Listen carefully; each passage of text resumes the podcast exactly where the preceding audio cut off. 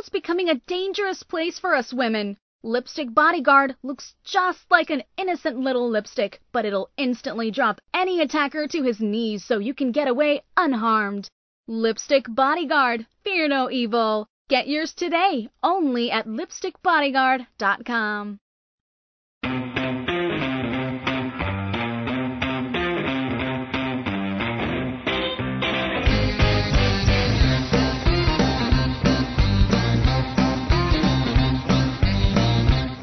remember how your mum could tell you were sick just by looking at you? This week on Parents Are Hard to Raise, learn the subtle signs scientists are now saying can tip us off that a person is about to fall ill. Plus, learn why our aging parents might truly feel cold all the time and the risks to not turning up the heat.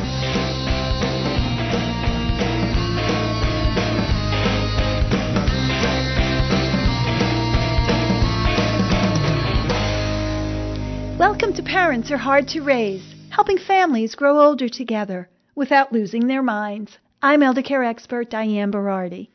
Welcome.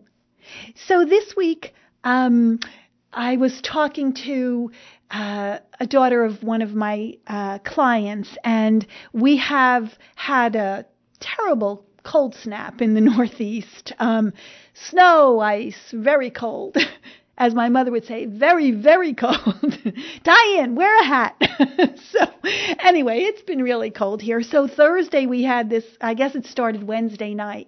We had, you know, snow, and um, where I live, we got, I guess, about 14 inches. And of course, there was a state of emergency, and no one could drive, move, anything. So, I wasn't able to visit um, this particular client, so I had called her daughter. And, uh, I love talking to her daughter because her daughter is just so upbeat no matter what, you know. And um, I had uh, uh, arranged home care for her mom um, and uh, visiting physicians so that a physician could go to her home, you know, and uh, physical therapy in her home because her mom is 98 years old and um, she just takes a high blood pressure medic- medicine, but you know she's um, uses a walker and she lives alone. She wants to live alone. So um, I had called her daughter and said, you know, I I I can't make it there. And her daughter said, Oh no, I'm not. She said, you know, I can't get there either. She said, but I was just there. Um, last night, you know, because again, I have to fix, my husband had to work on the remote because she goes, I wish Comcast would figure out a remote for the elderly because he had it. They always, my mom is constantly messing it up, which is not unusual. I hear that all the time. They're very complicated remotes. And, uh, she said, and I, I, I can't get there, but we're going to try to get there tomorrow. And it's really funny because there's so many retirement communities, but they never plow them out first. They're always like the last people to be plowed out. So you can't even, it's hard to try to get in there after a snowstorm. You know, you're kind of shoveling your way to a person's home or in their driveway. So anyway, she said to me, you know, my mom was so mean before we had Joanne, you know, she said, and she was totally against it, totally against everything. She said, and I'm the only girl, and she said, I was an hour away, and she said, I have three brothers who are in the area. She said, and I, but everything I had to do. She said, I was, um, I was working a full time job, trying to take care, you know, do things for her, and I have had grandchildren I was trying to help out with. She said, and I would go by my mom's house, and she would say, "Oh," she said, "I want you to do this," you know, and she said, and I would say, "Mom, how am I going to do that too? Let you know one of my brothers do it." She said, and she would say to me, "Oh, you're so busy. You mean what are you doing that you can't do this for me?" She said, and she was just always so mean and hurled, you know mean things at me and I would feel so bad about it. And you know, we were we were talking and you know, we both said, you know, we can't if that happens, you know, you can't take it personally. It's very difficult not to. You know, if your if your mom or dad says something that you know, it really hurts you. And, and that's a hard thing to take as a human being, never mind if, you know, you're a son or a daughter. But, you know, she said to me, you know what? I, I just, I learned that I can't take it personally. And I just would look at my mother and say, well, you know, what do you think I am? Or something. She said, and I try to make a joke of it. She said, and I would just laugh it off, you know. She said, now we were just there on Wednesday fixing the remote. My husband was there. She said, and I'm talking to her today, and she said, Oh, when are you going to come by? Because now I, I need you to fix something on my bed. She said, Mom, how long has that been the problem with your bed? Oh, it's been like two weeks. She said, But we were just there on Wednesday. Why didn't you tell us then?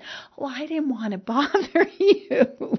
she said, Now, before Joanne, she would bother me. She said, So maybe she's calmed her or something. So, you know, I've been I've been getting a lot of emails where people are are, you know, we as children we're we're feeling bad because our parents are saying things that you know they're hurtful and they're mean. But you just we have to try to remember and myself included you know it, it's it's not you and they don't mean it. It's it's it's something that they're going through. They're hurting in some way or they're scared and you know they're they're saying things that they really don't mean. They say things matter of factly. They don't think about, you know, how it comes out. So you have to try to just even though it hurts, you just have to try to say, okay, no, I, I, I know she doesn't mean that or he doesn't mean that. Otherwise, it'll just eat away at you. And you don't want that to happen. So whenever, you know, I, I just think of this woman. She's always, this daughter, she's always up and she's always like, how are you? You know, and she just laughs about it. So, that's a lesson to learn. We have to try to just laugh about it, even though I know it is difficult. Now, speaking of the weather, I was saying how cold it is here, you know, and we're having all this terrible weather. And most of us know about the dangers for the elderly um, in winter. You know, we think about them falling on the ice and breaking bones or having breathing problems caused by the cold air. But we don't think about what the cold weather can lower the temperature inside their body, that the elderly can lose body heat fast. And this drop in body temperature, it's called hypothermia. And it can be deadly if not treated. Because when we're cold, you know, we shiver to stay warm. We have this internal, it's like an, we have this internal thermostat. But as we age, the thermostat doesn't always work the way it should which isn't good, especially in the kind of weather we're seeing across the country. And it's one of the reasons why the elderly are at an increased risk of developing hypothermia. And, you know, that can happen anywhere. Hypothermia, it doesn't just mean it can happen outside or not just in, you know, northern states some elderly can have mild a mild form of hypothermia if the temperature in their house or their room in a nursing home isn't kept warm enough for them. So, hypothermia is what happens when the body temperature gets very low. For the elderly, a body temperature below 95 degrees Fahrenheit. So the hypothermia occurs because the body is losing heat faster than heat can be produced. And why are, you know, the elderly more at risk for hypothermia? Well, you know, we've talked about this a lot of times their metabolism works at a slower rate. So it makes it more difficult to maintain a normal body temperature when the room temperature drops below about 65 degrees Fahrenheit. And they have less ability to detect changes in temperature. They have a decrease in shivering or in constricting of blood vessels, and that helps maintain their core body heat by moving the blood away from their arms and legs, that constricting of blood vessels. And some chronic medical conditions make it harder for their body to stay warm. Um, hypothyroidism, you know, having a low thyroid hormone, diabetes, that problem keeps blood from flowing normally. Parkinson's or severe arthritis, they have trouble moving. If they've had a stroke or they, you know, and were left paralyzed, they have trouble moving or their thinking may not be clear.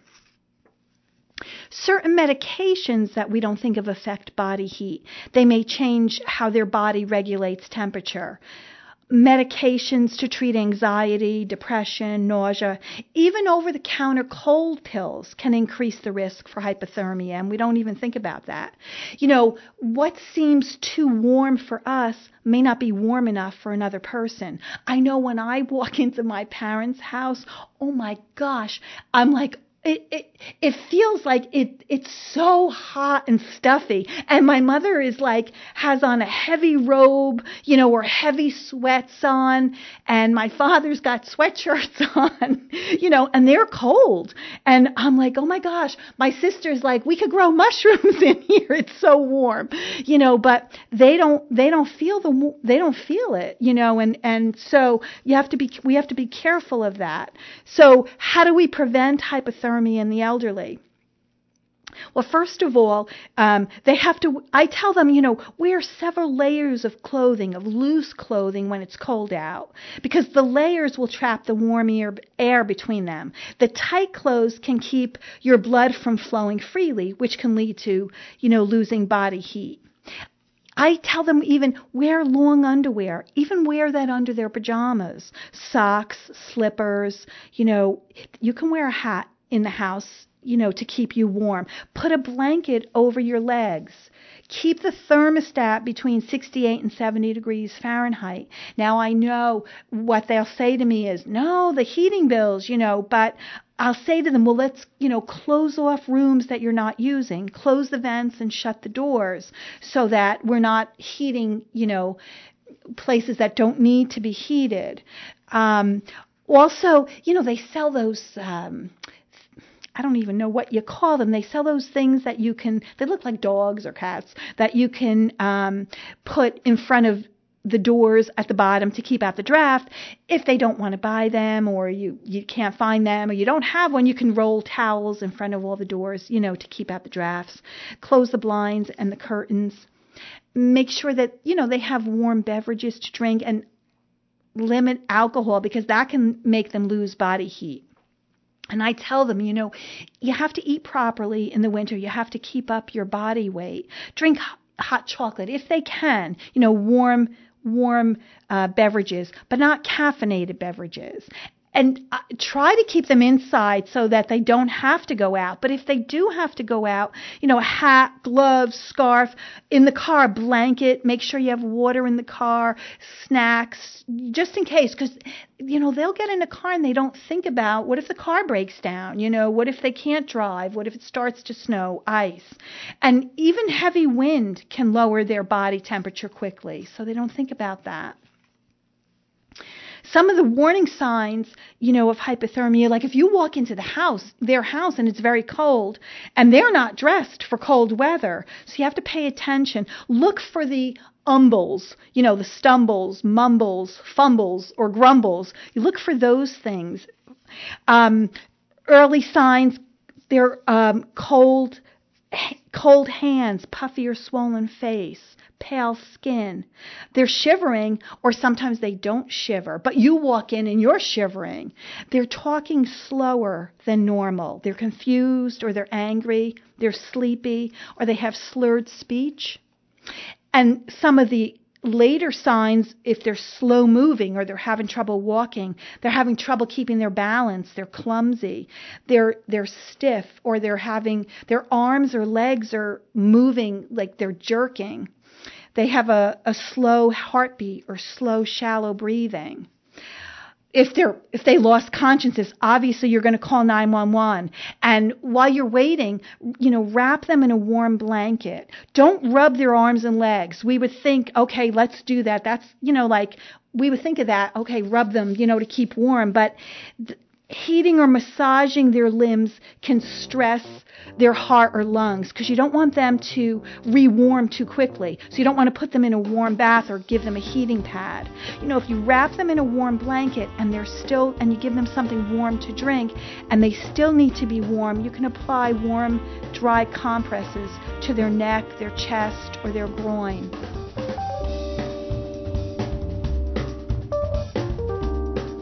I want to tell you about my friend Katie. Katie is a nurse, and she was attacked on her way home from work. She was totally taken by surprise, and although Katie is only five feet tall and 106 pounds, she was easily able to drop her 6 foot 4, 250 pound attacker to his knees and get away unharmed.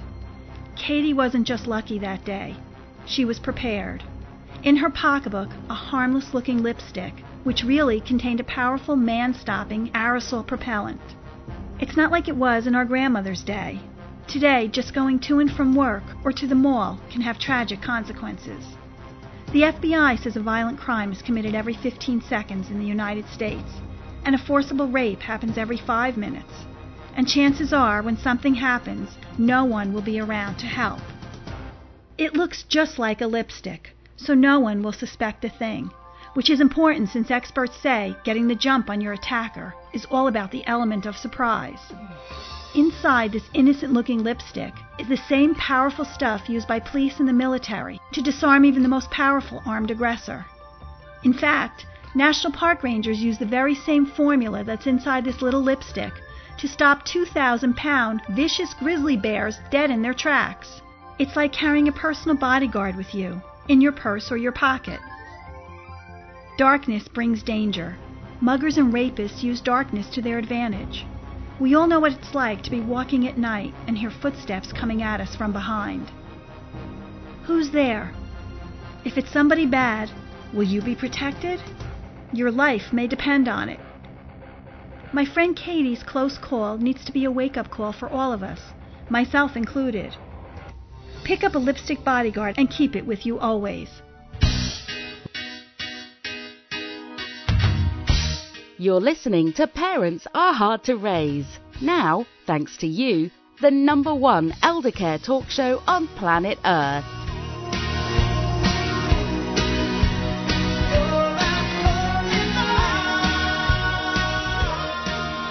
So I wonder are the weather warnings helpful? Or after a while, do we just ignore them? Because sometimes they get us all hyped up and then they're wrong and nothing happens. So, what do you think? Because sometimes I think we just ignore them because we're tired of hearing the same thing and that, oh, when a lot of times here we say, oh my gosh, if they say we're going to have a blizzard, we're probably just going to have a dusting and vice versa. So should they keep warning us about the weather and the temperature and how much it's going to snow? One thing I think is they should focus on the risks and the impact of extreme temperatures, not only on the temperature and the amount of snow, but like the time it takes to freeze exposed skin, that'll get people's attention. So, enough talk about the weather. I want to welcome new listeners from Melbourne, Australia, from Sydney, Australia, Johannesburg, South Africa, Kolkata, India, Dubai, and Singapore. Welcome. I'm so happy you're listening, and I hope we're helping you. And Please excuse my accent, my New Jersey accent. So, I was at a conference a while back, and uh, very interesting. They were uh, talking about massage therapy for dementia patients, how it will um, calm them and relax them. So I, it was something that I hadn't thought about. You know, you you have physical therapists, etc., coming into the home. But so I arranged for a massage therapist to come to uh, the home of one of my dementia clients, and um, her her doctor had the doctor had said yeah let's try it and you know it's interesting it, it really did calm her down you know massage uh, therapy involves a different touch, you know, than than they would touch, you know, for the elderly than they would touch on a younger people. You know, it's gentle stroking and kneading and light pressure on specific points. And they usually they try to incorporate some stress, stretching into the massage session as well. And you know, you could really see a difference. This was helping to relax my client and um, you know, she was sleeping better and um, because and it it doing it will increase you know a person's range of motion and strengthen their muscles. And and you could see it, it can relieve stress and tension. So i wanted to offer that um, you know to uh, my listeners you know if if you have i mean no because everyone you know has um, with dementia you know they're they're their parent is um, you know, not calm and they get stressed out and they, they have sundowners. They're up at night, you know, when the sun goes down. So this may be a good way of relieving stress and helping them sleep. And also, um, even a hand massage, you know, um, something because some dementia patients you you know you have to be very careful trying to touch them etc but sometimes you know then that that touch can also have a very calming effect on them. And even the hand massage you know can help with even arthritic fingers you know. So that that touching um, may be very beneficial to your mom or dad with dementia. Also, I wanted to remind um, for you to remind your mom and dad, uh, new Medicare beneficiary ID cards are coming. You know, they have redone them, and beginning in April of 2000, 2018, this April, they'll be mailed out. And you know what the idea is? They want to re- they're removing the social security number on it to com- to combat fraud. Your the benefits won't change, but they're just going to have a different card. But just remind them that scams are already starting, where you know your parent could get a call from someone saying they're a Medicare representative, and they're telling your parent that the new cards are being issued, but in order to continue to receive benefits, we have to verify or update their information. And um, they're going to ask them, you know, for their Medicare number, their birth date. They may even ask them for financial information. So you want to tell them Medicare will never phone you and ask you for personal information. They don't email or they don't visit you unannounced. So if that happens, that is not someone from Medicare. They do everything by mail. So if, if they get a suspicious phone call, you know, say, I don't give out any information on the phone. I don't give out any personal information on the phone and, and hang up. And you could report report it uh, to Medicare. You can um, go to their website, you know, stopmedicarefraud.org, and report it as well. So, can humans detect someone who is sick by just looking at them? So we're in this cold and flu season, and you know how we try to avoid a person if they're sick because we don't want to catch what they have. Um, so no one has ever said whether humans can detect someone who is sick, and if they can, how by what cues. So there was a study that demonstrated untrained people can identify sick people. So the study concluded that when you're sick, it's written all over your face. The study found that sick people share facial features like pale skin, swollen faces, droopy eyelids, or they look tired. That and these features may reveal that they might be contagious. So these signs kind of seem obvious, but no one tested them until now. So researchers took mug shots of 16 Caucasian volunteers. And a few hours after injecting them with either a placebo or a piece of bacteria that made people feel sick and caused their immune system to respond as if they had an infection. Then they showed the pictures to 62 people who had to rate their faces as either sick or healthy and do it in five seconds or less. So the raters identified 81% of sick people. So then they said, but what is it about their faces that gives away if they're not feeling good? So then they took a separate group of 60 people to assess how sick and tired the people in the pictures looked and to what extent each of these traits made them think they were sick, like pale skin, pale lips, droopy eyelids, and droopy corners of their mouth, or how, how puffy their faces looked, or how red their eyes were, or how tired they looked.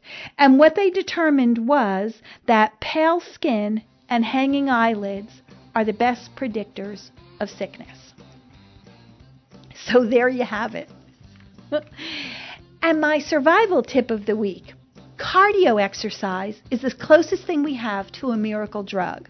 Any kind of exercise is healthy, a healthy way to start the day, but aerobic exercise or cardio offers the most benefits for your body and your brain. Aerobic exercise is the key for your heart and your head. So studies suggest running or swimming helps lift your mood and clear your mind. It also strengthens your heart and lungs and helps tone muscles. So get moving.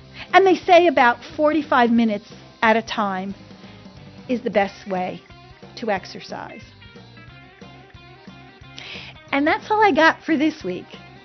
If this week's show was helpful to you, please like us on Facebook or keep in touch on Facebook.